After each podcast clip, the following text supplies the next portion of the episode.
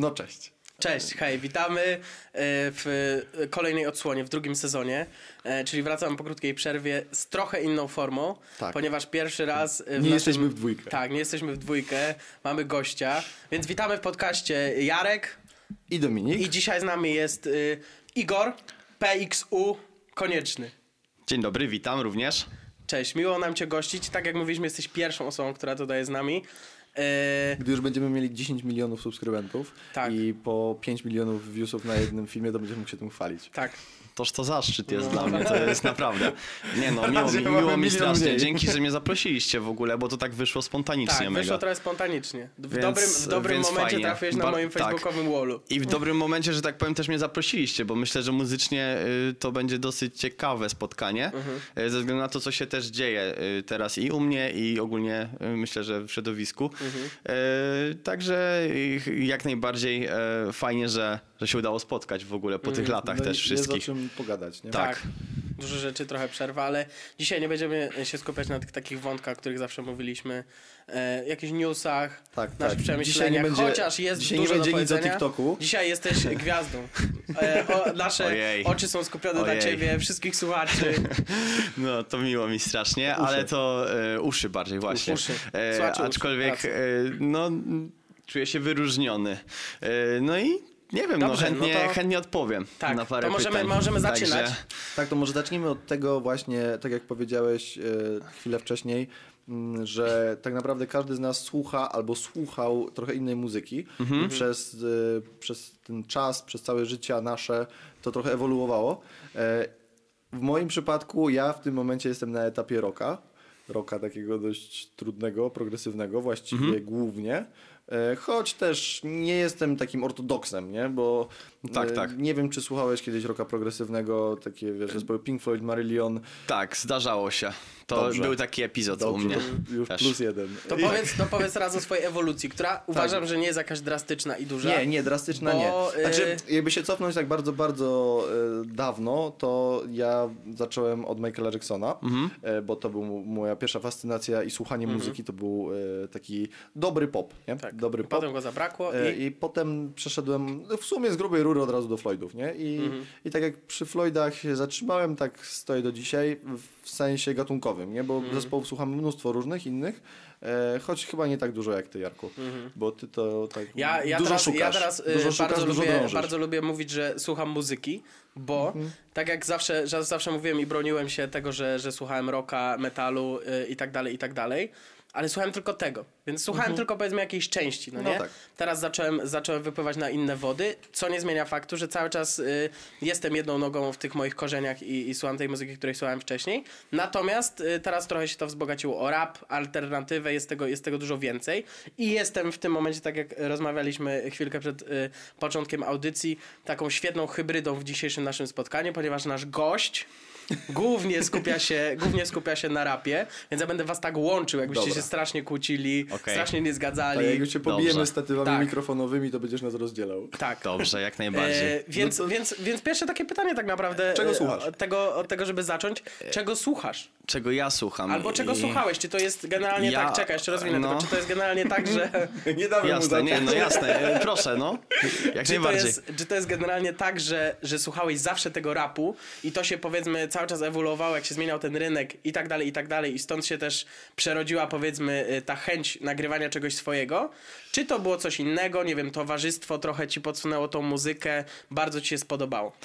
Wiesz co, to muzyka właśnie, tak jak powiedziałeś, ma bardzo szerokie właśnie pole i spektrum tego, jak to jest właśnie słuchać muzyki prawdziwej. Ja też na początku, jak zaczynałem z tym wszystkim, to ja głównie słuchałem radia, wyobraźcie sobie. I ja zaczynałem słuchać w ogóle jakiejkolwiek muzyki od radio.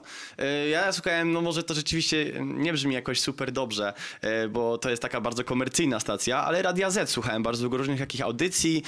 Tam był taki pan, który, nie wiem, on się nazywał Marcin, nie pamiętam już dokładnie, ale puszczał strasznie dużo takich różnych radiowych piosenek, tak? Ale ja zacząłem ogólnie słuchać muzyki od tego, że mój tata mnie zaraził właśnie miłością do rocka i do tych wszystkich rzeczy, ponieważ sam też był w Stanach kiedyś i no...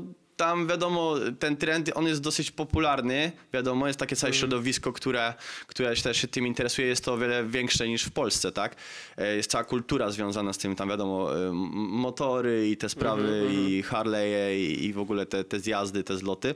U nas to w Polsce jest takie przyciszone trochę, jest tego o wiele mniej niż rapu. Przypłynęło to też stamtąd, tak, więc siłą rzeczy trochę w mniejszym wymiarze. Tak, nie? No i ja zaczynałem od takich zespołów właśnie jak AC/DC, właśnie jak Rolling Stones i Pink Floyd. Ja wiesz, no właśnie na przykład Queen bardzo dużo też słuchałem. Jeszcze żadnego innego zespołu, będę zły strasznie. Jak jeszcze jednego nie powiesz. No wiesz co... Nie, bo ja jestem od dziecka fanem Metalliki. Strasznie mnie boli serce, że nie wymieniłeś tego zespołu. Akurat Metalliki mniej.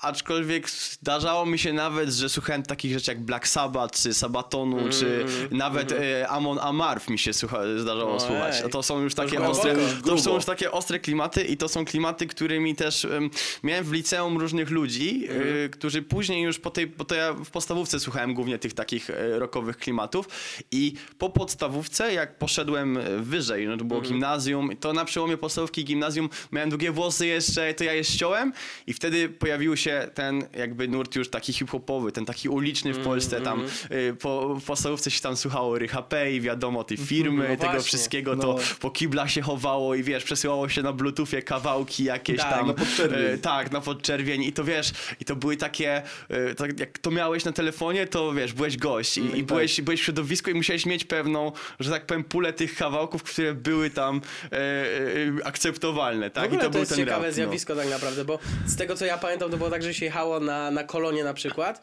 i się ogarniało tych swoich najlepszych znajomych, jakie oni mają utwory na telefonie, jak mieli jakieś zajebiste, to się przesyłało do siebie. Kupowanie kart pamięci, że trzeba było mieć dużą kartę pamięci, żeby takie ze 2 giga, 2 giga jak się miało, to już był szacun, nie? Żeby mieć też na przykład dużo utworów. Było też takie coś, że nie przesyłaj z Nokii na Sonego Ericssona, bo powoli idzie, to prześlij na Nokię, albo potem z Sonego Ericssona na Sonego Ericssona i tak się przykładało, żeby to szybciej przychodziło i tak się kiedyś właśnie muzyką handlowało, że tak powiem. Ale wiesz, ale przez to trochę uważam, że ona była bardziej namacalna i bardziej ważna. Większe było do tego podejście. Tak, większa wartość, bo gdy pojawił się nowy kawałek na telefonie, gdy pojawił się nowy kawałek na telefonie, to się go mieliło po prostu non-stop, bo była nowość, nie? To był skarb. To zdecydowanie. Coś się pojawiło nowego, zdobyłeś to od jakiegoś, nie wiem, kuzyna, z którym się 2 lata nie widziałeś i on miał jakiś utwór, który dostał od jakiegoś znajomego, skądś tam, kurde, z Anglii, nie wiem. No tak było. A dzisiaj to jest takie bardziej płynne, nie? No bo słuchasz coś, masz do tego łatwy dostęp. Tak, wychodzi nowa płyta, słuchasz całej od razu. Tak. No. I koniec. I ja może jeszcze odpowiem tak bardziej na pytanie, bo tutaj było pytanie o to, czego ja słucham, a nie czego słuchałem, czy jak do tego doszedłem. I jakby aktualnie czego ja słucham, ja ogólnie bardzo się skupiam na tekście i dlatego rap dla mnie był zawsze fajny i dobry, bo ja wychowując się nawet na tym takim prawilnym, że tak powiem, rapie, to zawsze wiadomo, wynosiłem z niego jakieś tam wartości, co jakby w tej muzyce mnie zawsze pociągało, że ona przekazuje ci coś, czego starsi od ciebie ludzie na przykład mogą doświadczyć, a ty jeszcze tego nie doświadczyłeś, możesz być przez to gotowy na to. Rapu słucham na co dzień, słucham polskiego, jak i zagranicznego rapu, aczkolwiek mam różne tak naprawdę, że tak powiem, jazdy, nawet w stronę techno. Idę nawet w stronę dobrego techno, ponieważ uważam, że dobre techno i dobry na przykład house, to jest bardzo trudna muzyka do zrobienia, szczególnie, żeby to po prostu miało ręce i nogi, tak? I my tego nie widzimy z, że tak powiem, punktu widzenia słuchacza, tak? Ale jeżeli weszłoby się do jakiegoś studia i jakiegokolwiek produkcji muzycznej, to osoba, która robi taką muzykę, to ona potrafi siedzieć w tym cały dzień, prawda? I wiesz, dopieścić, mam takiego kolegę i po prostu przez to mam do tego ogromny szacunek i nawet często właśnie sobie puszczałem to, co on mi podesłał swojego, więc no... Tak naprawdę krążę cały czas. Wiem, jestem też jedną nogą w tym, co kiedyś, prawda, jako dzieciak słuchałem, tak? Czyli ten rock. Czasami u mnie się pojawia właśnie tam jakiś taki przejaw, że był taki zespół Offspring, The Offspring chyba to się nazywało i tam no różne takie rzeczy też czasami u mnie się pojawiają, wracam nawet do AC/DC czasami takich rzeczy, więc to zależy też od dnia, od nastroju, kompletnie tak jakby od tego, no po prostu na co mam mood, tak. Ale disco polo nie słucham. Nie, no nie, to już, tak, nie. Szanujmy się. Ale wiesz co, jedna rzecz mi się nasunęła, jak tak mówiłeś na początku odnośnie tego, że różnych ludzi teraz słuchasz. Czy twoim zdaniem to jest trochę tak, że przez to, że jest dużo tak tej muzyki i możesz powiedzmy sobie nią rotować, to nie masz jednego takiego wykonawcy, który jakby całą twórczość jego uwielbiasz i tak dalej, tylko że wiesz, słuchasz sobie, wybierasz sobie po jednych kawałkach, czy trochę w tą stronę się przerodziła muzyka, bo wiesz, kiedyś jak było tego mniej, to jak brałeś sobie takie AC/DC, to generalnie mówiłeś, że to jest zajebisty zespół, no nie? A te, jakby oni teraz na przykład nagrywali, to byś sobie wziął, nie wiem, 3 utwory od nich, 3 od kogoś i nie miałbyś takiego jednego idola w postaci jakiejś grupy, czy jednego nawet muzyka. No tu mi się nasywają takie dwa szczególne wnioski. To może to nie pierwszy mniej trafny, ale że nie ma najlepszych i najgorszych płyt, tylko są ulubione i mniej ulubione. Tak samo nie ma, że tak powiem, jednej ścieżki, którą trzeba wybrać, tak? Jeżeli tam AC/DC czy te klasyki są jak Coca-Cola, one się nigdy nie znudzą, bo zawsze będzie po prostu ten, to... Zawsze będą święte. Tak, zawsze będą święte, to uważam, że po prostu...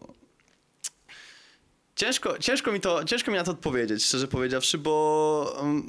Musielibyśmy, no przeżyliśmy te czasy, tak naprawdę, będąc od tego, że słuchało się jednej głównie rzeczy, do tego aż ludzie zaczęli robić to na skalę masową, coraz więcej osób też na świecie jest, tak, no, czasy się zmieniają i też dużo osób się decyduje na to, żeby robić tą muzykę.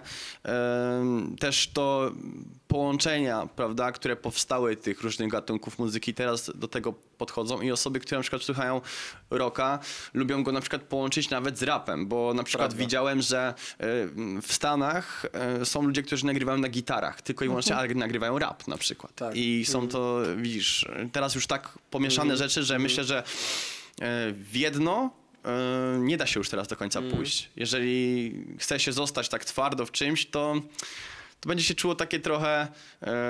No nie wiem, ja bym się czuł trochę uwięziony w tym wtedy. Trochę tak jest, jednak. To prawda. Natomiast teraz pewnie już, bo jako dziecko, czy tam generalnie jako młodszy człowiek słuchałeś tego z jakimś zafascynowaniem, z takim, ale z dystansem, nie? Że to są jakieś osoby, które gdzieś tam nagrywają, są popularne i tak dalej. Natomiast dzisiaj przez to, że sam już muzykę tworzysz, to pewnie szukasz bardziej inspiracji. Tak. Może nie, że bardziej, ale też szukasz inspiracji. No i właśnie pytanie, u jakich artystów? Co mnie bardzo inspiruje, co mnie w ogóle do pisania własnych tekstów, to mam właśnie, tu chodzi o to, jakich masz ulubionych artystów, tak? Nie właśnie, nie jakby kto jest najlepszy, tylko właśnie kto najbardziej do ciebie trafia i tutaj to jest takie sedno tego. Ja myślę, że no, odpowiem trochę banalnie, ponieważ ja zaczynałem od rapu, który no, był uliczny i na pewno Hemp Gru to był pierwszy taki zespół, taka formacja hip-hopowa, która do mnie trafiała po prostu, wiesz, to nie było takie płytkie wszystko dla mnie wtedy. No, teraz na ten moment jakbyśmy puścili Hemp Gru tutaj czy coś w tym stylu, no to i wszyscy by się zapali za głowę i powiedzieli, Jezu, jakie to stare, kiedy to było, czym oni w ogóle teraz gadają i tak dalej. I teraz oni się śmiali z tego, co jest teraz, tak? W sensie, jak miałeś jakąś reklamę na sobie, wiesz, w teledysku, to od razu, że się sprzedałeś, prawda? A później jakby wszyscy teraz już w tym momencie, zobacz, są oklejeni, tutaj Nike, tutaj jakieś takie rzeczy i to jest żywa reklama, prawda? W muzyce. I to na pewno od nich na początku czerpałem dużo, później oczywiście... Już przy tworzeniu muzyki, tak? To było już, gdy zacząłeś... Tak, już gdy zacząłem pisać, ponieważ ja pisałem, zanim w ogóle zacząłem nagrywać bardzo długo i później to bardzo długo leżało i ja tak naprawdę nie miałem jakby takiego bodźca, który by mnie pchnął do tego, żebym to nagrał. I Później pojawił się taki gość, który do dzisiaj jest na scenie. On się nazywa Kali. Nie wiem, czy znacie, na pewno Kaliego. Kali nagrał bardzo dużo płyt i on lirycznie dla mnie jest absolutnie szefem, ponieważ płytę, którą pisał w więzieniu, tak, to są takie ciężkie tematy i takie ciężkie sprawy. No, zdecydowanie jest to arcydzieło, jeżeli chodzi o lirykę, tak? Ponieważ łączenie słów w rymy to w niebanalny sposób było po prostu czymś, co mnie bardzo przyciągało i ja ten swój styl opieram też o kilku innych artystów, których do dzisiaj słucham i do dzisiaj oni są na scenie. Kali jest jednym z nich. Jest to też Pezet i Taco Hemingway oraz... No to ten do trzeci tego... to jednak trochę mniej, nie? Bo Kali i Pezet to już... Tak panowie jest, koło 40. Tak. A Taco od niedawna i O co chodzi od niedawna, ponieważ O co chodzi pierwszą płytę i drugą, czyli Slam, no po prostu ubóstwiam i moja płyta, którą teraz jakby robię i jest inspiracją głównie wziętą z Slamu O co chodzi, czyli z płyty, która jako pierwsza dała mu przepustkę na tą dużą scenę. I po prostu to była fascynacja dla mnie, jak usłyszałem tą płytę. Też tam jest parę kawałków, które bardzo dużo zmieniły w moim życiu, więc kompletnie zmieniły mój światopogląd, tak naprawdę. Muzyka też może właśnie zmieniać, prawda? No, zdecydowanie. I właśnie też... Muzyka jest fajnym towarzyszem. Ja traktuję trochę muzykę jak taki soundtrack do życia, nie? I który podkreśla jakby kolejną warstwą tego wszystkiego, co się dzieje. Tak, bardzo dobrze powiedziane. Ale wiesz, teraz tak jeszcze przechodząc, bo też rozmawialiśmy o tym, zaczęliśmy ten wątek, że trochę inaczej się patrzy na muzykę już z perspektywy osoby, która ją tworzy, to mam też takie pytanie, bo rap jest bardzo często oparty i to jest jeden z tych gatunków, który wiesz, mówi o świecie, właściwie o takim świecie, jakim on jest, no nie? W sensie, jak jest coś nie tak, to w rapie będziesz miał to zawarte, on mówi powiedzmy jeszcze w tej brudnej otoczce, no nie? O tym, co się dzieje. Tak. I bardzo dużo jest tam o emocjach, bardzo dużo jest o zachowaniach, o obserwacjach i do obserwacji nawiązując, czy masz teraz też coś takiego z perspektywy już osoby, która tworzy muzykę, że nie wiem, że nie potrafisz wyjść, bo też to się przejawia w twoich utworach, że często opisujesz, co się dzieje, że nie potrafisz wyjść z ziomkami na piwko, bo mimowolnie lubisz obserwować ludzi i myślisz o tym, że kurde, coś tu się ciekawego stało, mógłbym o tym nawinąć. Czy raczej jesteś uwolniony od takich rzeczy? Co, nie, to w rapie jest też tak, że pewne rzeczy, o których się pisze, trzeba przeżyć i ludzie, którzy na przykład nagrywają dwie płyty w rok albo wchodzą do studia jak Popek i nagrywają płytę w jeden dzień, to są ludzie, którzy albo już coś przeżyli i coś już przeszli i chcą o tym napisać, tak, w swoim życiu, mają jakieś doświadczenia, albo ludzie, którzy chcą zrobić jak najwięcej po łebkach i pochopnie i szybko. Kosztem takim, tak, dokładnie. Ja uważam, że rap to jest coś takiego, że po prostu... To różnie wychodzi, bo czasami jest tak, że na przykład, jak często tak mam, jak wracam skądś i na przykład coś się stało, coś się przeżyłem, to potrafię napisać o tym cały tekst bardzo szybko, ale tak naprawdę później zauważam, że on był pisany też dosyć szybko, więc... Ja, jeżeli staram się, jak dobieram już jakiekolwiek kawałki, które chciałbym złożyć w jedną całość jako płytę, to staram się, żeby to było prawdziwe, to co mnie dotknęło, to co ja zobaczyłem, to co ja przeżyłem. I nie mam jakiegoś takiego oparcia, szczerze mówiąc, że wiesz, muszę napisać to kawałek, wiesz, to mnie trzyma i ale nie o to mi też trochę chodziło, tylko że wiesz, czy po prostu mimowolnie jakby zauważyłeś, że bardziej skłaniasz sam siebie do obserwacji i czy bardziej lubisz obserwować świat i jakby próbować chociaż spostrzegać to, co się dzieje, no nie? Wiesz co, odkąd piszę w ogóle, to coraz ciężej się pisze takie teksty, bo uważam, że dobry tekst, dobry rap to jest rap o czymś, czego jeszcze nikt nie zrobił. I na przykład tutaj mogę nawiązać do Taco Hemingwaya, do tej nowej płyty, do Jarmarku. Kto zrobił na przykład kawałek o tym, jaka jest sytuacja teraz w polskich w zasadzie kościołach, tak? Tam 2 złotówki dancing, tak? Czyli, że Bóg potrzebuje twoich 20 złotych, bo no właśnie, no bo kto zrobił im kiedykolwiek jaki kawałek, tak? To chodzi bardziej o obserwację tego, czego jeszcze nikt nie zrobił, ale tematów jest multum, bo rapować można o wszystkim, byle to nie było głupie, tak? Mm. Czy byleby to było, miało jakiś głębszy sens, dla mnie przynajmniej. Wiadomo, niektórzy mogą zrobić kawałek o Nike'ach, tak jak zrobił KB, kawałek Nike Air Max, tak? No i on będzie mówił o tym, że on nosi Air Maxy. I tak naprawdę, co ty się z tego dowiesz? Że on nosi Air Maxy, ale to, co go otacza, no nie ma tam tego zawarte, tak? To jest jakby inny rodzaj rapu, bo niektórzy właśnie piszą rap głównie o życiu, o emocjach i ja jestem bliższy temu, niż pisanie rapu, tworzenie rapu o tym takim, że tak powiem, trendzie, który jest, tak, że mam tatuaż, mam buty fajne, mam ciuchy fajne i patrzcie na mnie, bo mam wszystko fajne. To w ogóle jest kilka takich trendów dość wyraźnych, dość wyraźnie podzielonych. Na przykład jest trend maty, czyli właśnie ludzie dobrze wychowani, taka inteligencja trochę, nie, taka no... to inteligencja, hehe. No i to jest jedna rzecz, a z drugiej strony jest taki właśnie popek, który leci tylko o hajsie, prawda, dupach i tak dalej. I trzeci trend to jest taki taco, który właśnie obserwacja rzeczywistości tak z perspektywy trzeciej osoby, takiego obiektywnego obserwatora wytykającego błędy tego, co się tu dzieje. I pytanie, pod który z tych... trendów ty byś się chciał tutaj jest, przyporządkować. Tutaj jest tak, że mi się wydaje, że to chodzi o grupy, zależnie jest to od grup wiekowych. Zobaczcie, młodsza, że tak powiem, część audytorium będzie słuchała rzeczy typu właśnie tego 2115, White'a, BDS-a, tych takich graczy, którzy pojawili się niedawno i oni są... To są w naszym wieku. Tak, są w naszym wieku właśnie, prawda? Tako jest starszy od nas i on rapuje bardziej o tym, co nasze pokolenie chciałoby mieć, co ma, co aktualnie nas otacza i w jaki sposób nas to boli, tak? I myślę, że chodzi tutaj wyłącznie, tylko i wyłącznie o wiek. No ja jestem trochę starszy, więc niż, prawda, ludzie nawet, z którymi pracuję, ponieważ uczę też młodzież, tak, w swoim zawodzie i wiem, czego oni słuchają, tak, właśnie widzę to i oni też słuchają na przykład Taco Hemingwaya. On wchodzi właśnie we wszystkie, że tak powiem, z tych odłamów po jakimś tam stopniu, bo on bardzo dobrze brzmieniowo stoi, tak, więc no tak, produkcyjnie stoi bardzo dobrze, dlatego on może wejść w takie zakątki, gdzie z przekazem, gdzie po prostu inni nie dotrą z tego środowiska, o którym powiedziałeś ty. Aczkolwiek no, mnie jest najbliższe. Myślę, że no jednak to, co on mówi, tak?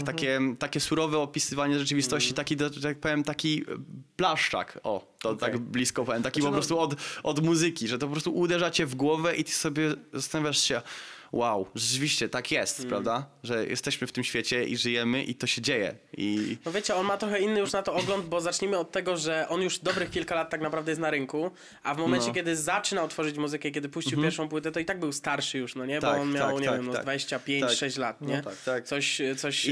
I teraz mogę wam jeszcze tylko jedną rzecz taką powiedzieć, bo ja puszczałem tę muzykę moim rodzicom i wyobraźcie sobie, że to są ludzie już 2 razy starsi ode mnie, prawda?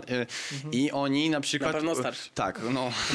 I uważam, że oni mówią, że też zdarza im się słuchać takiej muzyki i też ten Taco Hemingway do nich dociera tam, czy tam nawet Quebo, czy tam jakiś ten. Chodzi o to, że tutaj miałem to też wcześniej powiedzieć, jako druga z tych rzeczy, że dobra muzyka zawsze się obroni i ona zawsze będzie w jakiś sposób sama się wybijała do góry, będzie szła efektem virala, który teraz jest popularny, tylko właśnie, że tak jak nie ma najlepszych płyt, a są ulubione, tak naprawdę no, ta muzyka tutaj, to co się robi produkcyjnie i to co się robi przekazowo, decyduje to o tym, że ta muzyka po prostu pójdzie w świat i pójdzie po prostu w szerokie spektrum, tak? Ludzie po prostu to złapią i będą tego słuchać, bo no, będzie to dobre pod każdym względem, obroni się samo. Nikt nie powie złego słowa, na przykład jeżeli powiedziałbyś, a Taco Hemingway słabo pisze, to jednak słyszałeś, żeby ktoś kiedyś tak powiedział?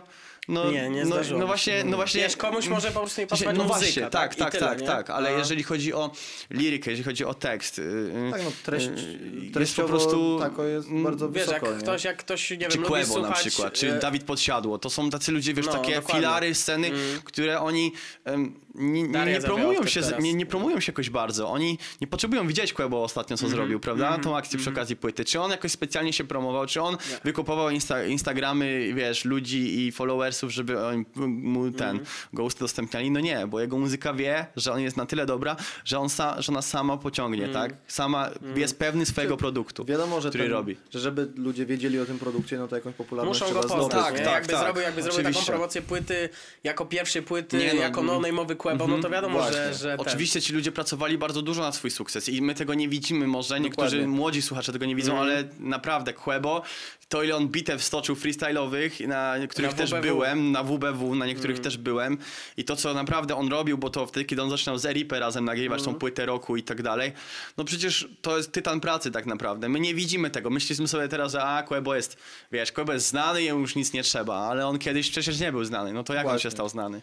Właśnie, tak naprawdę, żeby pozwolić sobie na niepromowanie siebie samego, trzeba najpierw bardzo dużo się promować, to dużo mówić.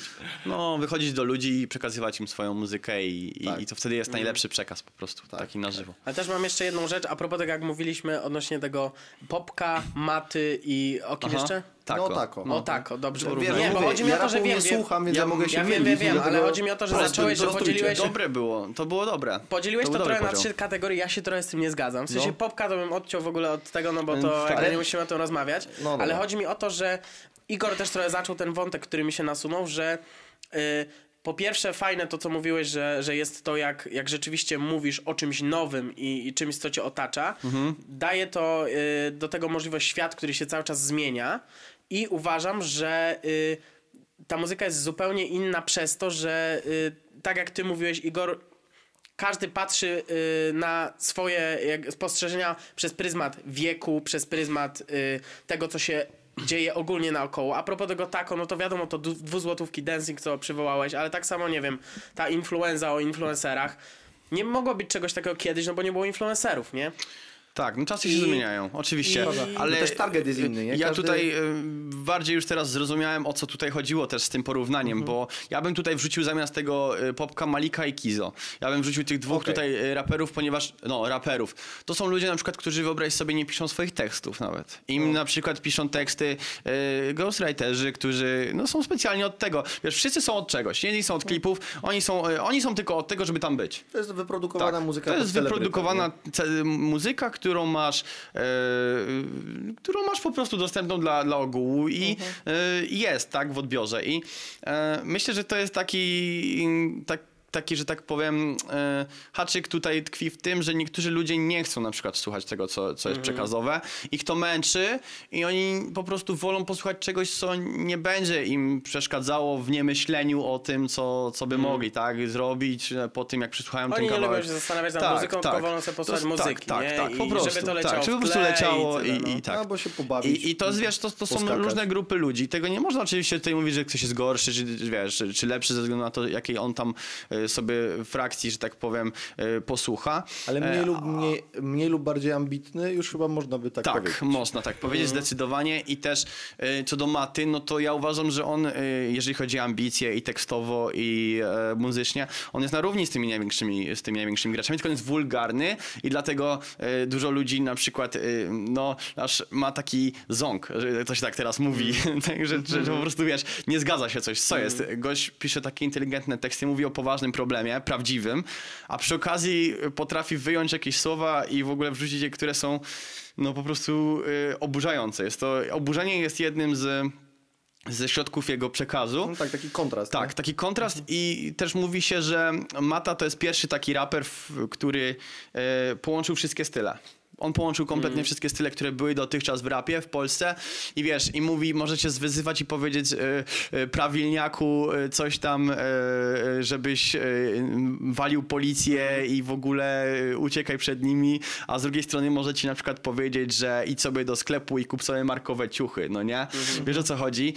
Jest to taki kontrast, który jakby on już pomieszał wszystko kompletnie, bo tak jak i w modzie i w innych sekwencjach przemysłu na świecie, teraz powiedziano, że te wzorce, wszystkie epoki, które już przeszły, one już były, tak? I teraz tylko i wyłącznie mieszamy i właśnie łączymy, kontrastujemy, kombinujemy na różne, wiesz, nawet z modą to widać, prawda? Widzicie jak, czasami jakie to teraz pokazy modowe są, co oni tam nie noszą na sobie.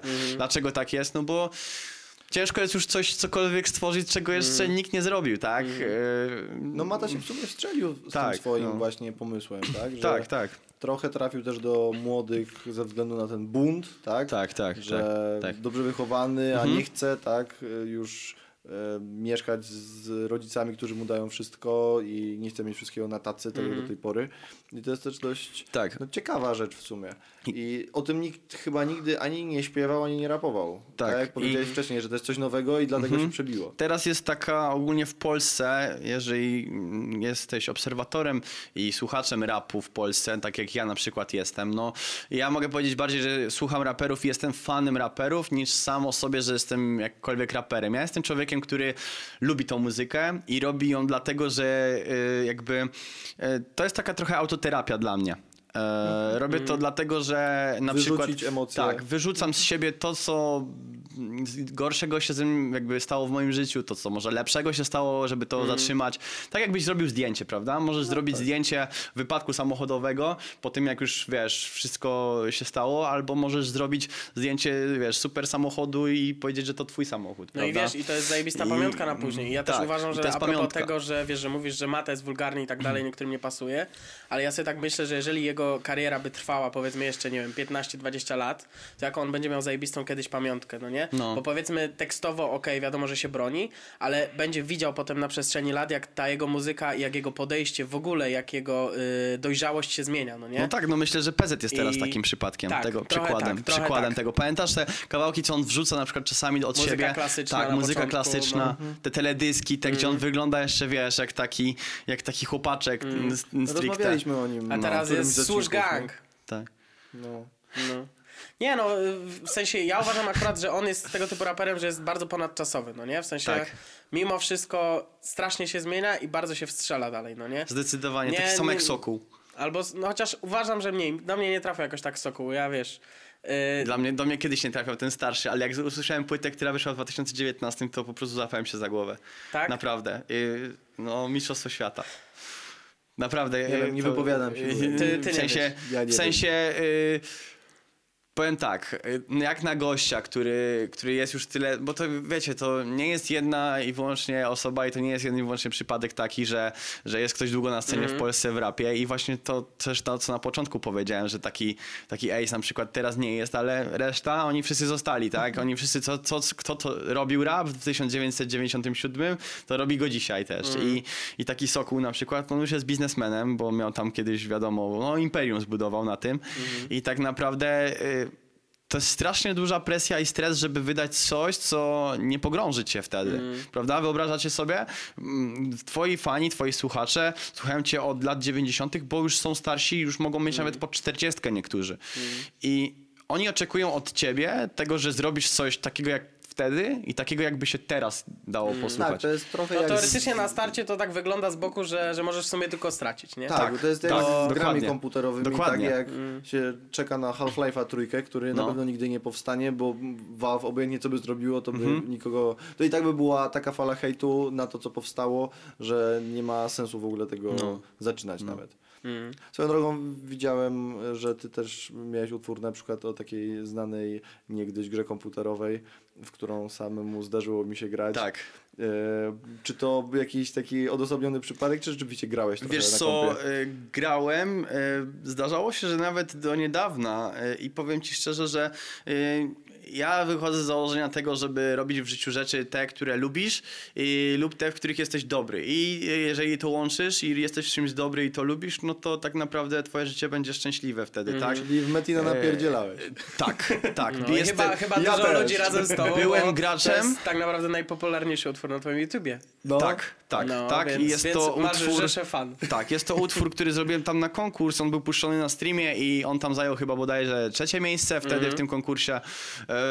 No ale jest to rzeczywiście duża część mojego życia, więc uznałem, że jeżeli zajmuję się tym i zajmuję się tym, to no czemu wiadomo. Tego nie połączyć? No właśnie, będziesz miał pamiątkę. Po co tak, robić zdjęcie, dokładnie, jak grasz tak. na komputerze, jak możesz zrobić nutę? No oczywiście, że tak. No tak, to prawda. I zdarzyło mi się i grać, i wygrywać też turnieje, i mieć bardzo dobrą postać. A, to tak już, i tak. Profesjonalnie. No nie, to ja aż tak nie napierdzielałem. To mi się zdarzyło właśnie. I dlatego też to mniej więcej zrobiłem, tak? Bo to była duża, dosyć... No jasne, co jest ważne w życiu, to się o tym pisze. Tak. No. To jest normalne. Ja rok temu kupiłem swój pierwszy komputer, także sam możemy. To możesz sobie napisać utwór jakiś. Napiszę sobie gry, wiesz, które sobie mogę pograć. Dobra, no. Ale wróćmy trochę do ciebie, bo jednak jesteś tutaj gwiazdą. Proszę. I chciałbym spytać, takie trochę proste pytanie, ale z drugiej strony ty lubisz rozmawiać, dużo lubisz mówić, więc możesz wypłynąć. Zdecydowanie jestem gadułą. Kim w ogóle jesteś? Czy jesteś dobrym, czy złym gościem, czy ani dobrym, ani złym? No właśnie, ja nie jestem ani tym dobrym, ani tym złym gościem. Aha. Bo ja, więc kim? Właśnie. Ja jestem gdzieś tak w tym wszystkim pośrodku, bo ja w ogóle, jak wiecie zresztą, mój kanał i że tak powiem, moja muzyka nie trafia do szerokiej publiczności. Ja nie mam dużych wyświetleń, nawet na osobę, która... Może to się zmienić w czwartek o godzinie 17. No może to się zmienić. 100% my cię tak wypróbujemy, stary. No dobra, no i mam nadzieję, że to się zmieni, że to będzie trafiało do nie jak największej liczby osób, do których może to trafić, a do największej liczby osób, która tego posłucha. I rzeczywiście ktoś z tego wyciągnie, bo ja nie robię muzyki dlatego, żeby mieć zasięg i żeby mieć pieniądze z tego czy coś takiego. Ja robię tą muzykę też dlatego, żeby ludzie, którym jakby zależy na tym, żeby posłuchać o czymś, faktycznie jakby znajdowali to dla siebie, tak? Mieli tego możliwość. I w zasadzie ja zawsze robiłem muzykę dla siebie głównie, żeby mnie się ona podobała.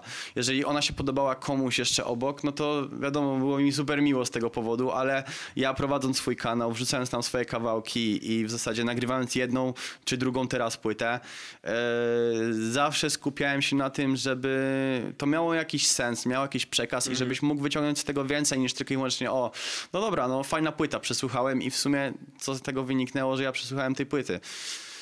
Jeżeli nie wiesz, jakby nie zastanowisz się po tym, tak naprawdę muzyka, której przesłuchałeś, jeżeli chodzi o rap, oczywiście, nie będzie miała tego swojego rodzimego sensu, który on miał mieć, ponieważ wiadomo, skrót rhymes and poetry, czyli rymy i poetyka, tak właśnie, wywodzi się z tego, że opisujesz jakby to, co dookoła ciebie w taki poetycki sposób, ale inni też mogą się z tym utożsamić. W poezji też o to chodzi, prawda? Że ktoś opisuje swoje emocje, wyraża je i inni, czytając to, czują to samo.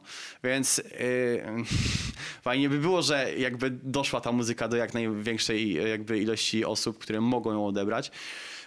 Ale no nie jest to mój główny cel. Mój główny cel jest właśnie, żeby robić to dalej w taki sposób, jak mnie się to podoba.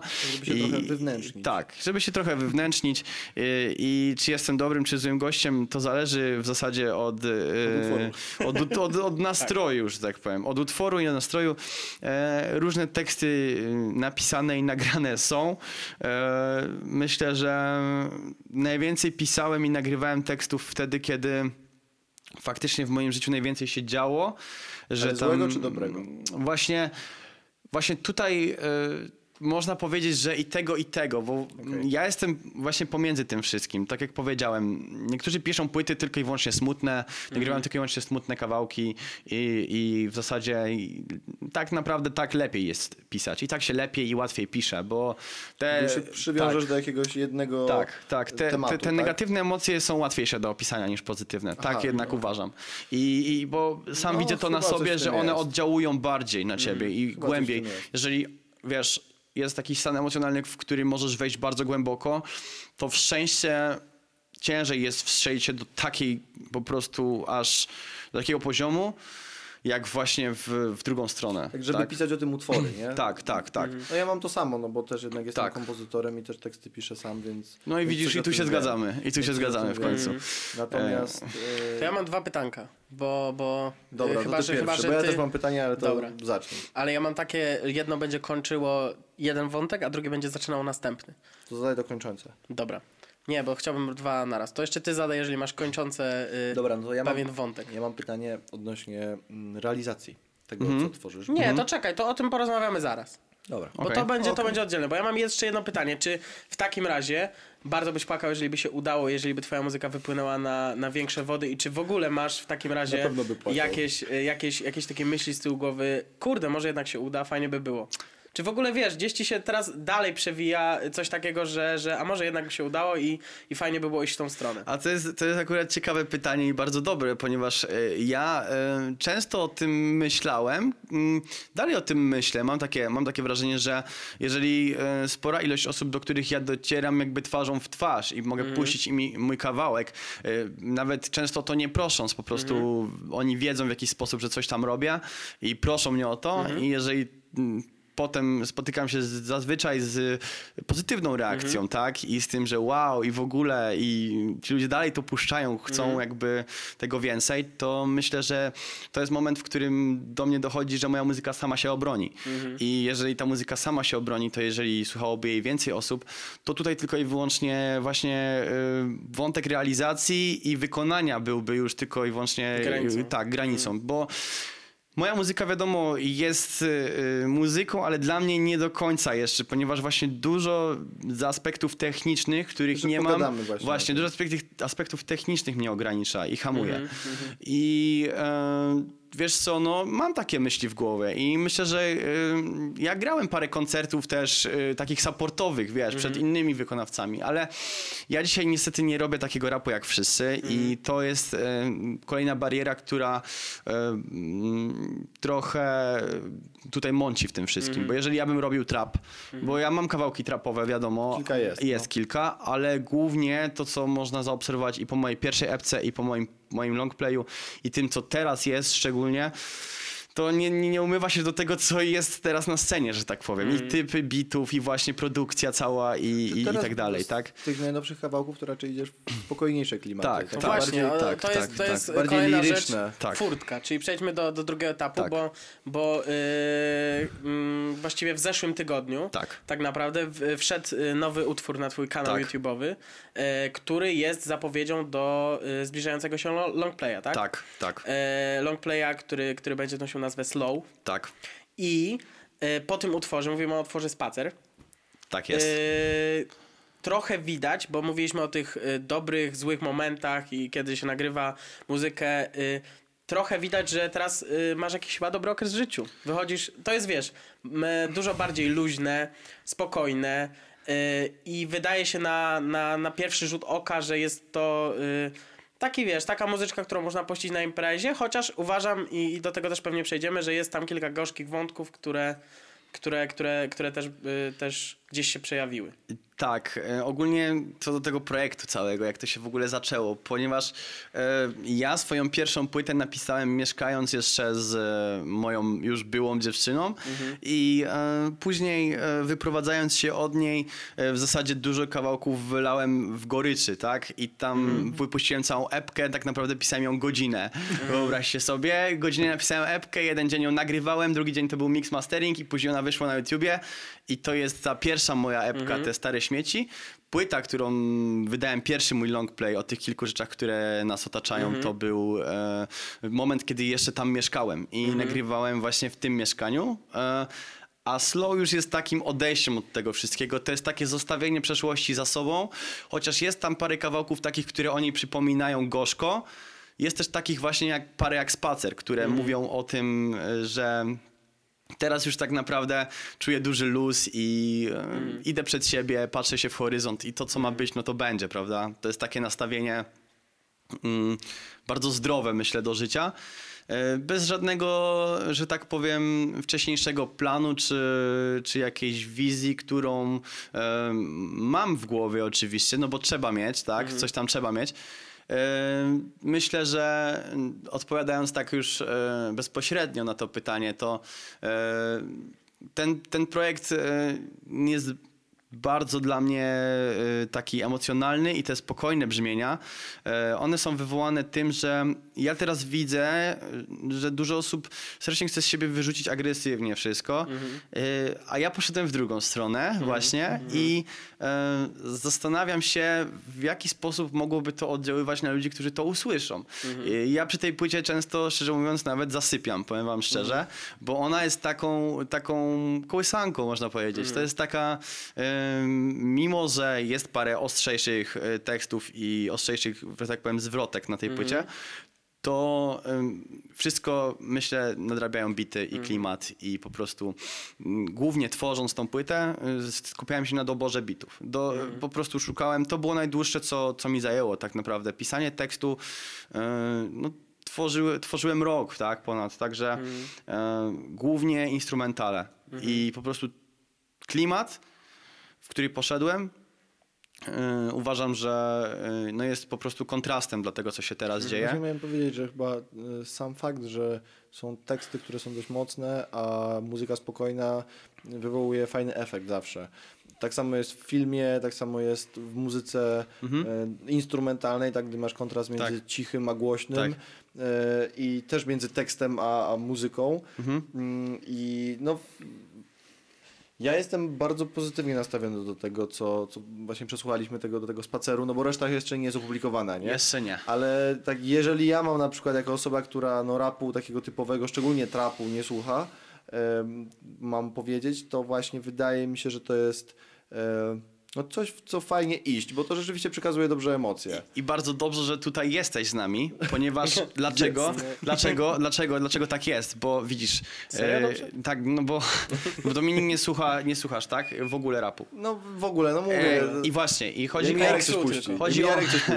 o muzykę, tak? Tak naprawdę. Ty słuchasz muzyki, bo jakby przyciąga cię to, co w muzyce jest najbardziej efektywne. Te walory, o których powiedziałeś, czy tam filmowo, czy po prostu brzmieniowo, czy tekstowo. I zobacz, tak naprawdę ten rap, którego mógłbyś dzisiaj słuchać, to jest zakrzyczane na tych bitach wszystkich nowych, z tymi efektami wszystkimi. Tak. I wiesz, tak naprawdę wyobraź sobie, że najgorsze jest to, że ludzie oceniają przez pryzmat bardzo dużo tego, no nie? Im więcej tego jest, tym lepiej po prostu. A ja skupiłem się na tym minimalizmie i chcę zrobić płytę, która po prostu powie coś o mnie, powie też o tym, jak wygląda życie, ale też i przy okazji nie będzie agresywnie wchodziła do twojego życia. Ona ci nie powie, jak ty masz żyć, tak? Prędzej zobaczysz w niej, jak ja żyję, ale też co mnie dotyka i wszystkich ludzi obok, tak? I możesz wyciągnąć wnioski. Tak, i możesz wyciągnąć z tego wnioski. Dlatego myślę, że no... Będzie to takie przedsięwzięcie eksperymentalne też z mojej strony, bo ja wcześniej nie robiłem takiej muzyki, ja ogólnie wywodzę się z rapu bardziej ulicznego, szczerze mówiąc. Ale to wynika w ogóle z wychowania, czy... W sensie, też, bo ty wychowałeś na blokach? Tak. Wychowałeś się na blokach? Tak. Okay. Ja się wychowałem też miałem bardzo dużo znajomych w Nowej Hucie, chociaż ja jestem z dobrego domu chłopakiem i ja mogę powiedzieć śmiało, że to nie jest tak, że wiesz, nie miałem nic, teraz mam wszystko, rozumiem, jak to mówi Kizo, tylko po prostu miałem dużo, jestem jedynakiem też zresztą, a o takich się mówi zazwyczaj, że to są bananowe dzieci, ale ja nigdy nie miałem przecenienia tych wartości. Ja zawsze wszystko doceniałem, a to, że miałem środowisko, że tak powiem, znajomych i w Nowej Hucie i tak dalej, to często tam też przebywałem i po prostu stamtąd też dużo wartości nabrałem, tak? Tego, co tam się słuchało i też tego, co słuchaliśmy w szkole, w podstawówce czy tam w gimnazjum. To było, kiedyś nie było w Polsce innego rapu, były tylko uliczne rzeczy i to wynika z tego właśnie, że ja dojrzałem głównie przy tym, jakby był trap, prawda, już wtedy, to myślę, że inaczej bym teraz mówił, bo no to wynika tylko inaczej ze zmiany czasów, prawda? Znaczy, dzisiaj rap stał się popem trochę. Tak. Zależy. W pewnym sensie, bo... Niektórzy raperzy nawet już mówią, że są z popu. Jakby w tym momencie muzyka rapowa jest bardziej popularna niż muzyka popowa. Tak. Więc też to, co teraz będziesz tworzył, znaczy co stworzyłeś, a będzie się pojawiało, tak, na podstawie tego jednego kawałka obstawiam, że jest bardziej przystępne, nie? Mhm. Nie jest takie trudne do słuchania, tylko tak, raczej... Tak, w sensie nie mówię, tak, że reszta twojej muzyki jest trudna, bo to w większości były też fajne kawałki. Ale ja mówię, aha, bo ja wiem, że jest, ponieważ wiesz, ja też jestem samoukiem we wielu rzeczach, we wielu, że tak powiem, sferach tego, co ja robiłem, i ja też przecież wiesz, jak to jest. Nie zaczyna się od razu robić świetnej muzyki, no, nikt nie od razu nie zrobił czegoś świetnego. Ja też bardzo dużo kawałków, które nawet na dzisiaj kanale mam, to tam, że tak powiem, machnę nie ręką i powiem, dobra, już niech zostaną, bo to jest, wiesz, zapis tego, co kiedyś było, tak, i tyle, pamiątka. Ale żeby do tego wracać i tego słuchać i mówić, że to jest relaks, to nie. To szczerze... dalej czeka, aż w końcu nagra jakiś dobry utwór, bo na razie to też jest takie na przetarcie. Nie, na Ale jeszcze wracając z takich... Ty ile już czekasz? Ja czekam długo, wiesz? Ale jak już nagram ten jeden, to... Na pewno. Od razu. W każdym razie jeszcze jedno takie techniczne pytanie, tak, proste. Czy jest już jakaś data, kiedy Slow wejdzie na YouTube'a? Tak, jest. Oczywiście ja też właśnie myślę o tym, żeby wrzucić to nie tylko na YouTube'a, ale i na inne streamingi. Właśnie też mieliśmy o to pytać. Czemu cię nie ma nigdzie na streamingach? Właśnie dlatego, nie jest takie trudne. To jest bardzo proste, skoro nawet my tam jesteśmy. Wiem, że to nie jest trudne, aczkolwiek ja z tą muzyką dopiero, że tak powiem, wychodzę, tak? Teraz przy tej drugiej płycie do ludzi. Wiecie, to na początku im dłużej to robię, tym więcej pewności siebie nabieram w tym, tak? Też było takie powiedziane, że na początku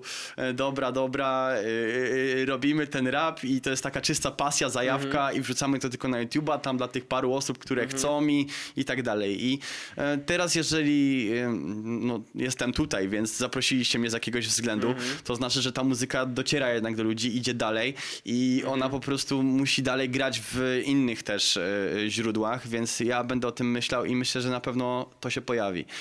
Co do premiery, co do daty startu z całego materiału, to na pewno jeszcze wyjdzie jeden klip we wrześniu, który będziemy nagrywać razem ze Stanem, i to będzie klip już, to jest trochę smutniejszy utwór, niestety, z tej płyty, no bo wiadomo, lepiej po prostu to skontrastować. Kontrast zawsze tak, działa. Dokładnie. Akurat na ten numer się zdecydowaliśmy, było kilka do wyboru, ale myślę, że to będzie całkiem... W sensie, jak chodzi o nagranie klipu, tak? Tak, chodzi o nagranie klipu i on będzie dosyć taki klimatyczny. Myślę, że do tej płyty na pewno się że tak powiem...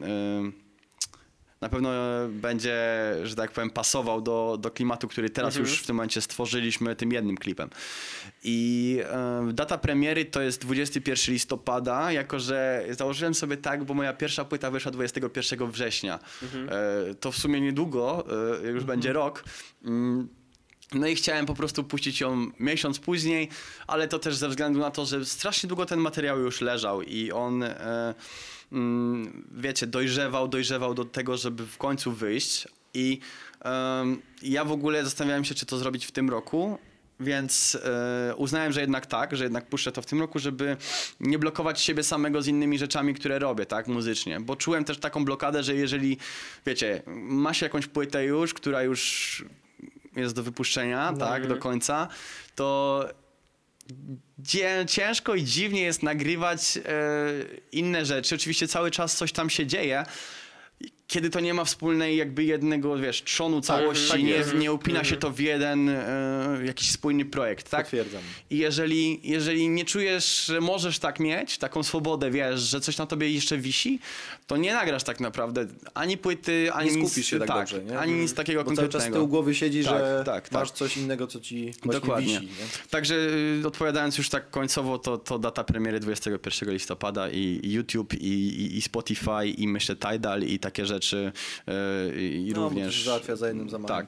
Tak. I to myślę, że nawet możecie mi w tym trochę pomóc, ponieważ wy się tutaj trochę na tym znacie, a ja jeszcze tak raczkuję, że tak powiem, w tym wszystkim.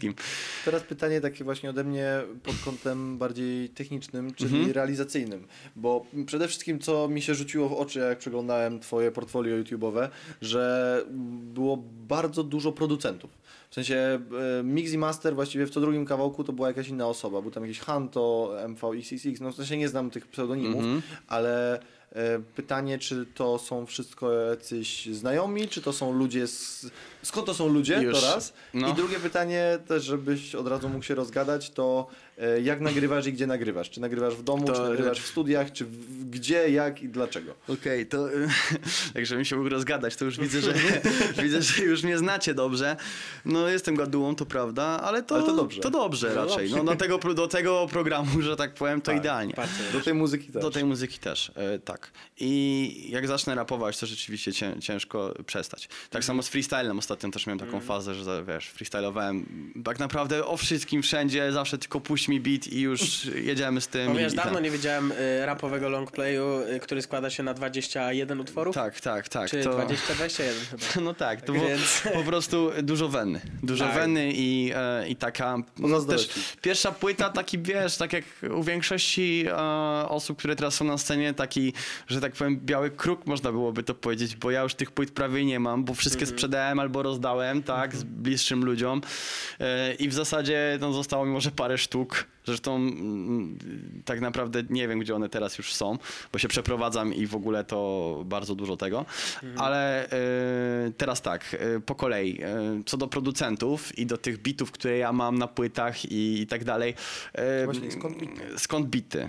Bity są oczywiście free for profit, i nie tylko, wiadomo, jak to bywa w hip-hopowych środowiskach i różnych kręgach, to przyznam się oczywiście do tego, że nie wszystkie bity legalnie kupiłem i tak dalej, wiadomo, niektóre są po prostu żywcem ściągnięte z YouTube'a i na nich są nagrane kawałki, aczkolwiek staram się nie pobierać bitów, gdzie ktoś już na przykład napisał, że jest sprzedane, albo że jest for sale, albo wiesz, że to jest po prostu na sprzedaż bit, a nie jest to free. Jeżeli bit nie ma zakładki free, no to ja raczej staram się go nie ruszać. Jeżeli jest free for profit, no to już w ogóle jest super, bo wtedy możesz wykorzystać to dla swojego zysku. I te wszystkie pseudonimy, te wszystkie ksywki, tam JK czy jakieś inne, to oni udostępniają swoje bity na kanałach, na YouTubach. One są za darmo dostępne i można po prostu, pełno ludzi zresztą i z zagranicy, i z Polski robi na nich kawałki. Nie jest to żaden problem. Oni się o to w ogóle w żaden sposób nie, że tak powiem, nie mają pretensji o to. Co do miksu i masteringu, to są ludzie, których ja znam. I osobiście ich poznałem w środowisku, prawda? Hip-hop jest też taką niszą i taką, no teraz już nie niszą, ale że tak powiem takim zagłębieniem, w którym wszyscy się znają praktycznie. Jeżeli to jest wyższe środowisko, tam scena wyżej, oni się wszyscy prawie ze sobą znają, to są ludzie połączeni i jeżeli przychodzisz na koncert i gra ktoś, kogo ty znasz, to przy okazji poznajesz pełno ludzi, którzy interesują się albo robieniem bitów, albo robieniem miksu, albo robieniem innych poszczególnie rzeczy obok tego, tak? I ja poznałem parę takich osób i właśnie jedną osobą z nich był Max, czyli ta ksywa MVXXX. I to Max robił właśnie mastering tych kawałków na pierwszej płycie i drugą osobą jest Harry, którego na żywo nie poznałem, aczkolwiek poznaliśmy na takiej grupie na Facebooku i po prostu pisaliśmy, mieliśmy fajny kontakt i on po prostu powiedział, że robi bardzo fajny miks i ja dałem mu parę kawałków i faktycznie świetnie ten miks zrobił i Harry jest odpowiedzialny też za mix i mastering całego flow. Także to jak to brzmi, to jest w pełni łącznie tylko jego zasługa. No wiadomo, spacer już znacie. Resztę będziecie mogli ocenić dopiero jak i jemu i mnie poszło, tak? Jasne. No i nagranie. Tak. No i nagranie. Tutaj ja mam u siebie w domu mikrofon. Normalnie mam Majka, mam Rodę NT2. Widziałem. To jest dosyć... Zachód 16. Tak, widziałem. Tak. To jest dosyć taki... No już lepszy mikrofon, to nie jest już taka standard, taka wiesz, wyposażenie tylko jest to trochę lepszy pojemnościowy tam mikrofon, no i na nim tak naprawdę i pierwsza i druga płyta została nagrana. I po prostu w domu. Tak, po prostu w domu, ale ja teraz chciałbym przenieść to trochę. Jeżeli moja muzyka pójdzie dalej i będzie to ambitniej, tak, wyglądało, no to chciałbym... Tak, chciałbym chociażby znaleźć się w takie miejsce jak to, bo... Zapraszam serdecznie. Bo właśnie widzisz, pewnych rzeczy w domu nie załatasz nigdy, ten dźwięk nigdy nie będzie taki, jakby to był... Pomieszczenie jest ważne, tego nie obejdziesz. Samemu zdarzyć zdarzyło mi się miksować właśnie utwory rapowe. Mhm. Mówię, nie słucham tej muzyki, więc nie jestem w tym jakiś specjalnie dobry, ale dlatego dostawałem... są zmiksowane średnio. Nie? A, spadaj.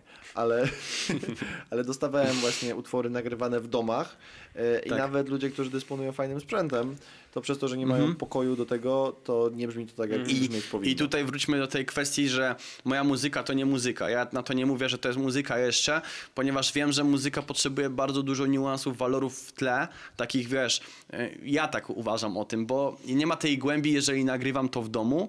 I pierwsze dwie płyty nagrałem w warunkach domowych i starałem się jak najwięcej tej głębi, że tak powiem, zawrzeć, jeżeli chodzi o jakość i tak dalej. I na ten moment wiem, że to jest niewykonalne, jeżeli nie masz dostępu do pomieszczenia, w którym możesz to dobrze zrobić. Ja oczywiście będę się starał, żeby jak najlepiej to szło, tak? Ale rzeczywiście no tutaj racja, że warunki domowe no, są o wiele gorsze niż jakby to było studio i to jest duża różnica. I teraz chciałbym przejść na taki model, że po prostu coś robię w domu, coś sobie nagrywam dla siebie, wiesz, próba, patrzę jak to brzmi na sucho, idę z tym do studia, nauczę się tego w miarę i vibe'u, i flow, i tekstu, i tego jak to ma mniej więcej wyglądać. No i robimy to już tak, już wtedy na poważnie w studio, już wiesz, no na przykład z moją muzyką to jest level wyżej zawsze, bo w tym momencie robienie rapu stało się właśnie no proste, tak? Bo chociażby sam fakt, że ty nagrałeś w domu tak naprawdę dwie płyty. Nie? No. W moim przypadku wygląda to tak, że żeby wejść do studia, żeby nagrać płytę, to jest przedsięwzięcie po prostu planowane miesiącami. Wchodzisz do tego studia na 3 tygodnie, po 3 tygodniach jesteś wymięty jak kartka papieru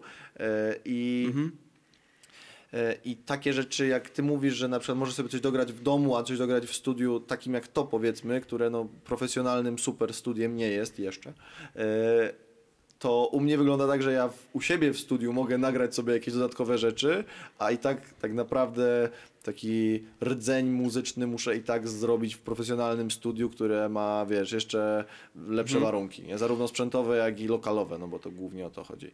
Także to jest ta różnica. To jest, wydaje mi się, powód, dlaczego też rap stał się taki popularny. Tak, to ja mogę powiedzieć tutaj taką jedną rzecz, którą powiedział taki streamer, nie wiem, czy wy go znacie, Ksajo, może znacie takiego streamera. To jest osoba publiczna już w tym momencie, nie tylko i wyłącznie streamer.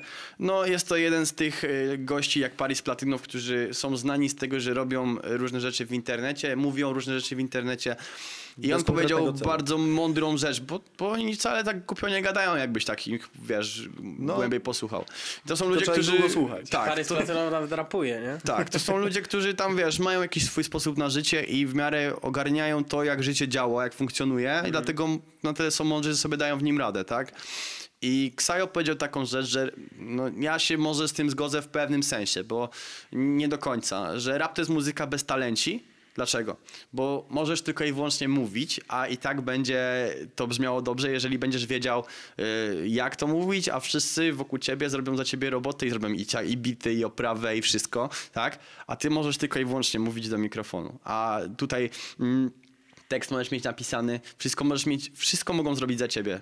Ty tak naprawdę jesteś tylko zobligowany do tego, żeby mówić i mówić wyraźnie, płynnie i tak dalej. No i on sam to pokazywał potem na różnych streamach, jak to wygląda. Też dużo teraz jest osób, które nawet, wyobraźcie sobie, wprowadzą i blogi, i różne wideo, że tak powiem, odcinki o tym, jak robić rap, jak pisać rap lub jak zrobić dobry kawałek. Dla mnie to jest...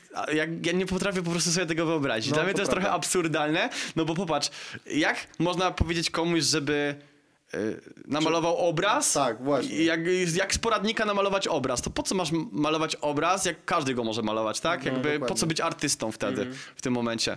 Jak każdy może namalować jakiś obraz, jak jest to napisane, czy może pokazane w YouTube. Program komputerowy, który to zrobi za ciebie. Tak, dokładnie. To tutaj chodzi o artyzm sam tego wszystkiego, no co właśnie, jest. Właśnie, to jest też kwestia, że ty musisz mieć tą potrzebę i wizję swoją, nie? To, że pójdziesz, powiedzmy, poradnikiem, który ci napisał albo powiedział ktoś, to się trochę mija z celem, z takim rdzennym pojęciem sztuki w ogóle, nie? No tak, ja też, wiesz, zanim znalazłem swój styl, bo to było tak, że ja nie ograniczam się w rapie. Ja na przykład robię bardzo dużo różnych kawałków dla siebie, tak? I lubię styl lofi bardzo bitów, który teraz jest pokazany w slow, bo to są bity takie lofi, boom-bapowe i takie spokojne brzmienia, ale także i mam ostre kawałki i trapowe, i tak naprawdę kawałki nawet na bitach, które są house'owe, czy kompletnie co innego. Tylko to wszystko leży tam gdzieś na komputerze. Ale dla mnie najważniejsze jest to, żeby w muzyce się nie ograniczać i żeby pisać tak, jak czuję, tak? No, to jest myślę takie dobre podsumowanie tego wszystkiego. Ja mam jeszcze jedno pytanie odnośnie tych technicznych spraw, bo to tego też nie przeszliśmy, bo mi się na przykład strasznie rozmawialiśmy o tym z Dominikiem przed tym, jak przyszedłeś, że bardzo mi się podobają te grafiki, które też masz na YouTubie, na przykład na tym pierwszym longplayu, nie? W formie albumu. Tak. To... I też, czy ty to robisz sam, czy sobie to obrabiasz, czy sam to wymyślasz, czy to też jest ktoś od grafiki? Tak, to jest zasługa akurat mojego grafika Patryka, który... Strasznie dużo ludzi tam masz z tyłu. Tak, no wiadomo, no wiesz, no... Ja dbam o to, żeby to było nie tylko i wyłącznie przyjemne, no ja nie wiem, jak dla ucha, tak, no wiadomo, ale dla oka też, tak, jeżeli, ja wyobraź sobie, kłóciłem się w tłoczni, jak wytaczałem swoją pierwszą płytę, żeby, wiesz, żeby zdjęcie, które miałem, bo to w środku jest tak, że jest rozkładana płyta, jest zdjęcie, tak, ja chciałem, żeby nie było tego paska białego w środku, bo ono przedzielało to zdjęcie tak na pół trochę, ten pasek i nie było ten, tylko chciałem, wiecie, żeby był do końca nadrukowany, powiedzieli, że tam się tego nie robi, bo to tylko w niektórych płytach i tam większy nakład i takie rzeczy. No i się strasznie wykłócałem o to, a gość powiedział, że naprawdę wow, że się wykłócam o takie rzeczy, bo jestem osobą, która jest fanem takich właśnie detali. Czegoś takiego, co sprawia, że dostajesz tą płytę do ręki i myślisz sobie, kurczę, ktoś naprawdę poświęcił temu czas, ktoś poświęcił pracę i to nie była tylko jedna osoba. No wiadomo, ja talentu może do tego nie mam, ale staram się szukać ludzi, którzy mają, prawda? I staram się szukać ludzi, którzy... czują podobnie do mnie ten i mix, i mastering, i kontekst, i właśnie też i wyłącznie grafikę. Jakby wizja jest moja, oczywiście, wykonanie jest czyjeś obok, ale jest to najwierniejsze odzwierciedlenie tego, co ja widzę i co czuję i tak dalej. Więc grafiki wszystkie to zasługa Patryka, W.A.K. Wronson na Facebooku to i tam można sobie zaobserwować, polubić. Jak najbardziej zapraszam też do niego, bo naprawdę dobrą robotę robi gość i robi różne takie fajne rzeczy, okładki i te sprawy. No co do oprawy właśnie slow teraz też będziemy razem współpracować. Także no jeszcze nie mam pomysłu do końca, ale coś już tam świta w głowie. Coś tam się rodzi. Tak, chciałem animację ogólnie na YouTubie, ale nie wiem, czy on mi to zrobi, także zobaczymy. Animacje są trudne, ale myślę, że da radę. W tym stylu co spacer. Tak. No spacer nie był rzeczywiście trudny, co nam zajęło może parę godzin, żeby to zrealizować. Ale jest fajne w swojej prostocie, naprawdę fajnie to wygląda. Więc są niektóre takie wstawki, które dodają fajnego klimatu. Też się powiedzmy bardzo uzupełniają z samym utworem, no nie? Bo to też fajnie, żeby to tak wyglądało. Tak, no zawsze teledysk jest taką drugą warstwą. Znaczy powinien być. Powinien być drugą warstwą, ale czasem jest tak, że teledysk jest zupełnie czym innym niż sam utwór i są to dwie rzeczy, które się strasznie gryzą. Okej, ale wtedy tym bardziej jest drugą warstwą. Kontrastującą. No tak. Wiesz, to może być pewien dysonans, ale mimo wszystko jest to jakaś treść, którą też artysta chce przekazać, nie? Tak, i zaciekawiła mnie jeszcze taka jedna sprawa, bo ty powiedziałeś, Jarku, o tym, że są różne takie kwestie w tym tekście, które są mocne i są problemy tam poruszane i chciałeś o to zapytać chyba. Wiesz co, nie, bo w sensie chodzi o mnie, że jest na przykład tak, że generalnie sama otoczka jest taka luźna i się tak wydaje, ale też widać rzeczy, które cię wkurwiają, no nie? Że tam o tym mówisz, nie wiem, przykładowo z otoczenia, że nie wiem, że denerwuje cię czasem, że cały czas jesteś uzależniony od telefonu, że nie możesz się od niego uwolnić i parę innych takich rzeczy, więc chodzi mi o to, że jest mimo wszystko to drugie dno, że to się może tak wydawać na pierwszy rzut oka, że to jest muzyka, nie wiem, do piwka wieczorem na leżaczku albo do kawki, ale z drugiej strony jak sobie siądziesz i rzeczywiście się wsłuchasz w to też coś znajdziesz, nie? I tutaj chciałbym powiedzieć, że co było inspiracją do stworzenia takiego klimatu na tej płycie, bo to jest bardzo dobra uwaga. To właśnie o to chodzi, bo inspiracją do stworzenia tego klimatu była płyta Cafe Belga. Taco Hemingwaya. I wiecie o co chodzi. Tam możecie sobie... Ja w ogóle byłem oburzony, jak przesłuchałem tą płytę. Powiedziałem sobie, Jezu, ale gość jest... Co to jest w ogóle? Co nagrał? Słabe strasznie.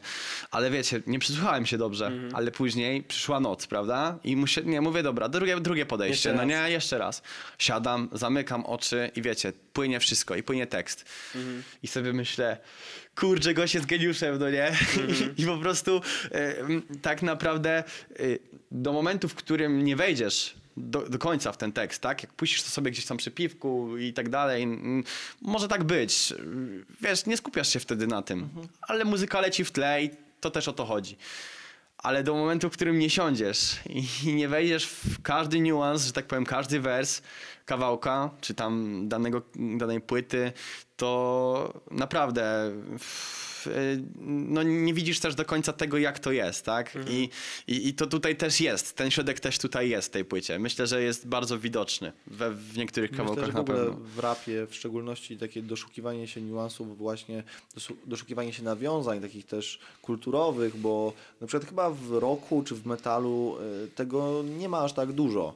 Bo jak słucham właśnie takich raperów współczesnych, to co drugi wers to jest nawiązanie do kogoś innego, do czegoś innego, do jakiegoś wydarzenia i tak dalej. Na przykład muzyka rockowa miała to do siebie, że był na przykład utwór o jakimś wydarzeniu, a tutaj jest tak, że w jednym utworze jest 10 różnych wydarzeń luźno ze sobą powiązanych. I wiesz, nie zagłębiając się w ten świadek, możesz w ogóle słuchać muzyki po polsku, często przez porównania, w ogóle nie wiedząc, że to jest utwór po polsku.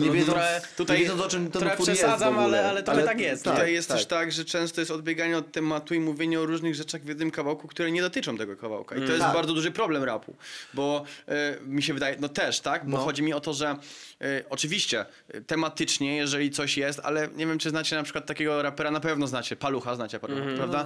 On stał się strasznie według mnie monotematyczny i co by nie był za kawałek, zobacz, kawałek na przykład mógłby się nazywać Spodek UFO. To on będzie mówił, że on ma styl kosmosu i spodek UFO i on ląduje i daje ci dobry rap, bo ten rap jest z kosmosu. Tak samo on może nawinąć dokładnie te same wersy w kawałku, który nazwiesz, załóżmy, no inaczej, prawda, jakby ostatni krzyk osiedla, tak? Mój styl jest z kosmosu i robię super rap, i ostatni krzyk osiedla, tylko do tego dopisujesz.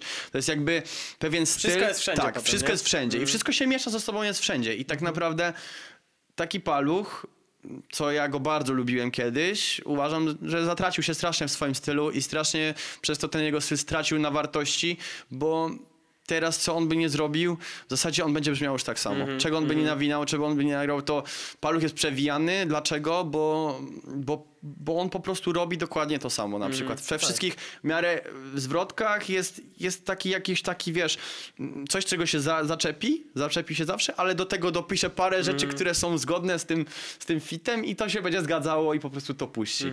I to jest właśnie duży problem rapu, że dużo osób dużo różnych rzeczy, tak? I właśnie, i zawiesza się na tym jednym, ale dużo różnych rzeczy wrzuca i nie wiadomo do końca, o czym jest kawałek, prawda? No i nie robią tego tak jak właśnie Mata, czy Taco, czy Quebo, czy coś takiego, czy Sokół właśnie, że to jest o jednym. Problem na przykład jest takim zespołem, czyli Oscar, tak? Bo on jest sam, który robi bardzo tematyczne kawałki. Bardzo tematyczne, opowiada bardzo tematycznie. Dziwne, że nie wspomnieliśmy jeszcze o Problemie, no bo na przykład problem, też jest... fenomen sceny. Bardzo, bardzo błyszcząca iskierka w tym, tej polskiej scenie rapu. Od niedawna, nie? Bardzo... Od niedawna, no, aczkolwiek dużo płyt nagrali chłopaki już. Chyba z 5 łącznie. No właśnie, bo to chodzi o to, że oni już tylko nagrywają, nie? Tak, oni nagrali chyba z 5 płyt już. A wcześniej powiedzmy byli trochę zakopani. Chyba. Ale naprawdę, no tam są niektóre grube teksty. Tak. No i to wiesz, to właśnie sprawia tylko i wyłącznie liryka to, że możesz być lepszy niż inni. W rapie, według mnie, to jak potrafisz napisać tekst, ty, nie ktoś za ciebie, i to jak potrafisz go nawinąć, też jest ważne. No i bity są bardzo ważne. Tak, no i bity. Czasem wiesz, czasem to też są często oddzielne rzeczy, w sensie, nie wiem, zdarza mi się słuchać jakiegoś utworu rapowego i powiedzmy, mówię sobie, kurde, jest średni pod tym kątem lirycznym, ale zajebiście mi się podoba beat, no nie? Więc to też można rozdzielić, że że niekoniecznie zawsze to jest całością. W sensie masz takie rozdzielenie, że w niektórych jest spoko beat, w niektórych jest spoko, tak, część liryczna, a jak jest i to fajne, no to już masz zajebisty utwór. Ale to też jest, wiesz, to dotyczy każdej muzyki praktycznie. Nie, no pewnie. Wiesz, to tak naprawdę już można by tak mówić, a w zasadzie to rap, jak każda muzyka, składa się z jakichś tam różnych odłamów i segmentów i takich, które tworzą całość, prawda? No. Także, no nie wiem, myślę, że podsumowując tak to wszystko teraz, to też jest era labeli w Polsce, która po prostu, dobre akurat. Dlaczego to jest dobre? Dlaczego jest dobra era labeli? Bo to jest jak w sklepie. Jesteś klientem i chcesz znaleźć coś dla siebie i znajdujesz, tak? Idziesz i znajdujesz i szukasz tego dla siebie i pasuje ci na przykład SB Mafia, no to wchodzisz na jeden kanał i będziesz słuchał wszystkich, którzy tam mają podobny styl, no bo to cię interesuje i takich chcesz albo mieć. Albo płyty, gdzie nagrywają wszyscy razem. Tak. No, albo płyty, gdzie tam nagrywają ci, którzy którzy ci się podobają. Na przykład chcesz coś innego, no to idziesz do na przykład labelu, który jest na przykład Hashashins, tak? Hashashins na przykład tam masz Daysa i tych innych raperów, tam jest kompletnie inny rap. To wydaje ci się, że to są... Jest kontrast i to jest dobre, bo wiesz, to jest podział taki, że to jest tak jak drużyny piłkarskie i wiesz, i transfery tam, są. Gdzie by pasowało. To gdzie pasuje, tam idzie. No, to nie? Też widać właśnie przy młodych osobach, które się wybijają. No nie, na przykład, nie wiem, tak jak ostatnio było trochę głośno o Fukaju, przykładowo, no nie? To... czy tam o innych jakichś różnych osobach, to jeżeli, nie wiem, wejdziesz sobie na komentarze na YouTubie, to od razu widać, że on by pasował tu, Tak, ale... Więc od razu masz takie przydzielanie. No, tak, właśnie dokładnie to. No. Ale jeszcze mógłbym wspomnieć o dwóch przypadkach graczy, którzy byli bardzo duzi i dalej są duzi, a jeden na przykład wybrał wytwórnię, a drugi poszedł w swoją stronę. I jednym z nich jest Szpaku, który odszedł z BOR, i poszedł i zrobił swoją własną wytwórnię i nazwał ją Gugu i robi tam kawałki, które on obserwuje to, co ludzie o nim mówią i słucha tego, jakby tych wniosków i stara się je w jakiś sposób zwalczać tym, co robi muzycznie. Tylko ludzie, jak wiecie, mają stereotyp, to tego nie posłuchają, tylko będą dalej zatrważająco tkwić w swoim zdaniu. I fajnie, że poszedł w swoją stronę, tak? Tak samo tutaj Quebo jest taki bardzo duży gracz, który mógłby robić naprawdę muzykę sam i miałby bardzo dużo słuchaczy i naprawdę on robi świetny rap, jeżeli chodzi o technikę i tekstowo i tak dalej. Zresztą nie wybiłby się, gdyby nie to. On się wybił dlatego, że wstawia francuskie wstawki, bo mówi bardzo dobrze po francusku do tekstów. I po prostu jest to coś nowego. Jest to coś nowego i jest to właśnie coś, co nie było spotykane. I on poszedł na przykład do Quality. I w Quality teraz nagrywa kawałki, a mógł zrobić swoją własną wytwórnię i nazwać się na przykład, załóżmy, nawet Quebo na YouTubie i po prostu mieć pełno zasięgu i robić to na własną rękę, tak? No różne są podejścia. No. Różne są podejścia. Chcesz, właśnie, bo też takie, myślę, chyba kończące pytanie, bo już gadamy godzinkę. Sporo. Ponad. To tak na koniec pytanie o plany na przyszłość, bo teraz takie krótkofalowe, no to wiemy, że płyta się pojawi nowa. Tak. A tak później rozumiem, że zapał dalej jest i nie masz zamiaru porzucać pasji i chcesz dążyć. Mówiłeś o tym. Dokąd przestanie być serce. Jak długo chcesz już dążyć? Zostawiłeś to na traku, więc już nie możesz się uwolnić. Już nie możesz przestać nagrywać. Nie, no to wiecie, dopóki ja to będę czuł i dopóki będzie to mi sprawiało radość i przyjemność i tak dalej i pisanie tekstów nie będzie dla mnie czymś, co czasami rzeczywiście jest trudne, ale wiecie, nie w taki sposób, że jest trudne. Takie bardziej niewdzięczne. Tylko bardziej właśnie... Spędzasz czas, napiszesz nie wiadomo ile linijek i później skreślasz wszystko, bo jednak nie fajne. Dopóki nie będę czuł, że po prostu albo to nie jestem ja w tym, albo to mi nie sprawia już żadnej satysfakcji, że to będę robił, to będę coś tam działał muzycznie i ja już w tym momencie mogę wam zdradzić taki mały rąbek tajemnicy, że napisał do mnie pewien gość, który jest producentem i usłyszał moją płytę przez moją koleżankę, po prostu tą nową płytę, tak? Slow usłyszał, bo ja jej to wysłałem, bo to moja bliska koleżanka, no i puściła mu parę kawałków. I powiedział, że chciałby współpracować w przyszłości i zrobić jakiś projekt ze mną. Wysłał mi parę swoich rzeczy i powiem szczerze, że dogadaliśmy się. No to brzmi obiecująco. Brzmi obiecująco i mamy taki jakiś tam zarys ogólny, ale na razie nie będę nic zdradzał i nie będę nic mówił, ponieważ no jest to takie przedbiegi, wiadomo. To jeszcze nie jest nic pewnego. Ale jak najbardziej, no muzyka. Cały czas zostaję w tej muzyce i w tym rapie i ja myślę, że swój styl już znalazłem. Jedyne co mogę jeszcze zrobić, to pielęgnować go i właśnie zmieniać tutaj bity tylko i wyłącznie na takie, które już będą moje, że tak powiem, albo kupione, albo będą to zrobione przez człowieka, który jakby specjalnie dla mnie je zrobił. Tak? I tutaj już myślałeś o własnej produkcji bitów? Wiesz co... Czy tylko tekst? To chyba wykracza. To już jest dla mnie... ambicje.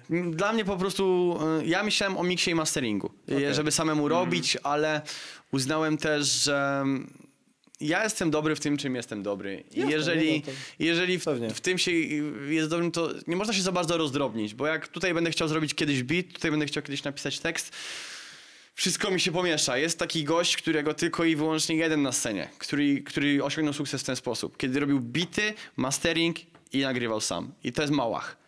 Nie wiem, czy znacie Małacha i Rufuza. Jest to takich dwóch gości z Warszawy od bardzo dawna na scenie już i oni też zrobili duży sukces. Nagrywali w Prosto, między innymi tam. No i właśnie Małach jest osobą, która załóżmy robi bity i robi i mastering i nie robi tak naprawdę nikt tego z labelu, chociaż to jest Prosto, no nie? Tam mogliby zrobić to, pełno osób by to mogło zrobić. No ale widzisz, no. Tak naprawdę ta muzyka jest obecna w moim życiu. W jaką ja stronę pójdę, to zależy tak naprawdę tylko i wyłącznie od tego, jak się moje życie dalej potoczy. Bo jeżeli jakby będę miał o czym to napisać i o czym zrobić muzykę, to klimat sam się do tego złoży tak naprawdę, tak? Ja trendy, mimo że obserwuję, to trendów tak ślepo popierać nie zamierzam, więc jeżeli komuś po prostu zależy na tym, żeby słuchać muzyki takiej, jaka jest najbardziej modna, no to może tego tutaj nie znaleźć, aczkolwiek staram się, żeby to było zgodne i ze mną i przy okazji z tym, jak się czuję, tak? I tyle, z przekazem, emocji. Tak, emocji. I po prostu myślę, że no, co przyszłość przyniesie, to pokaże i na pewno to będzie coś jeszcze w przyszłości muzycznie ode mnie. Mam też taki projekt jeden, który leży, jest w fazie zamrożenia, ale nie jest on aktualny po prostu przez pewne rzeczy, które się podziały w moim życiu i nie będę puszczał raczej tej płyty po tej, którą teraz puszczę i po prostu będę się skupiał na nowych rzeczach i to, co się uda wyklarować, może właśnie z tymi ludźmi, których poznałem, no to się uda. Pozostaje nam czekać. Myślę, że tym akcentem możemy zakończyć. Tak, super. Bardzo dziękujemy za rozmowę. Dziękuję również. To trochę, myślę, no ciekawych rzeczy, bo tak. Takich, o których my wcześniej w podcaście napomknęliśmy nieraz, ale nigdy nie rozwinęliśmy i też nigdy nie przez pryzmat jakby punktu widzenia osoby, która sama takie coś tworzy. Tak? Także fajnie to było usłyszeć, fajnie było czegoś nowego się dowiedzieć. No i cóż. Tak. Także miło nam było rozmawiać z Igorem PXU, także zapraszamy na YouTube'a niedługo na portale streamingowe po listopadowej premierze nowej płyty. Slow. Tak jest. Dzięki. Miło mi było, dziękuję również. Do usłyszenia.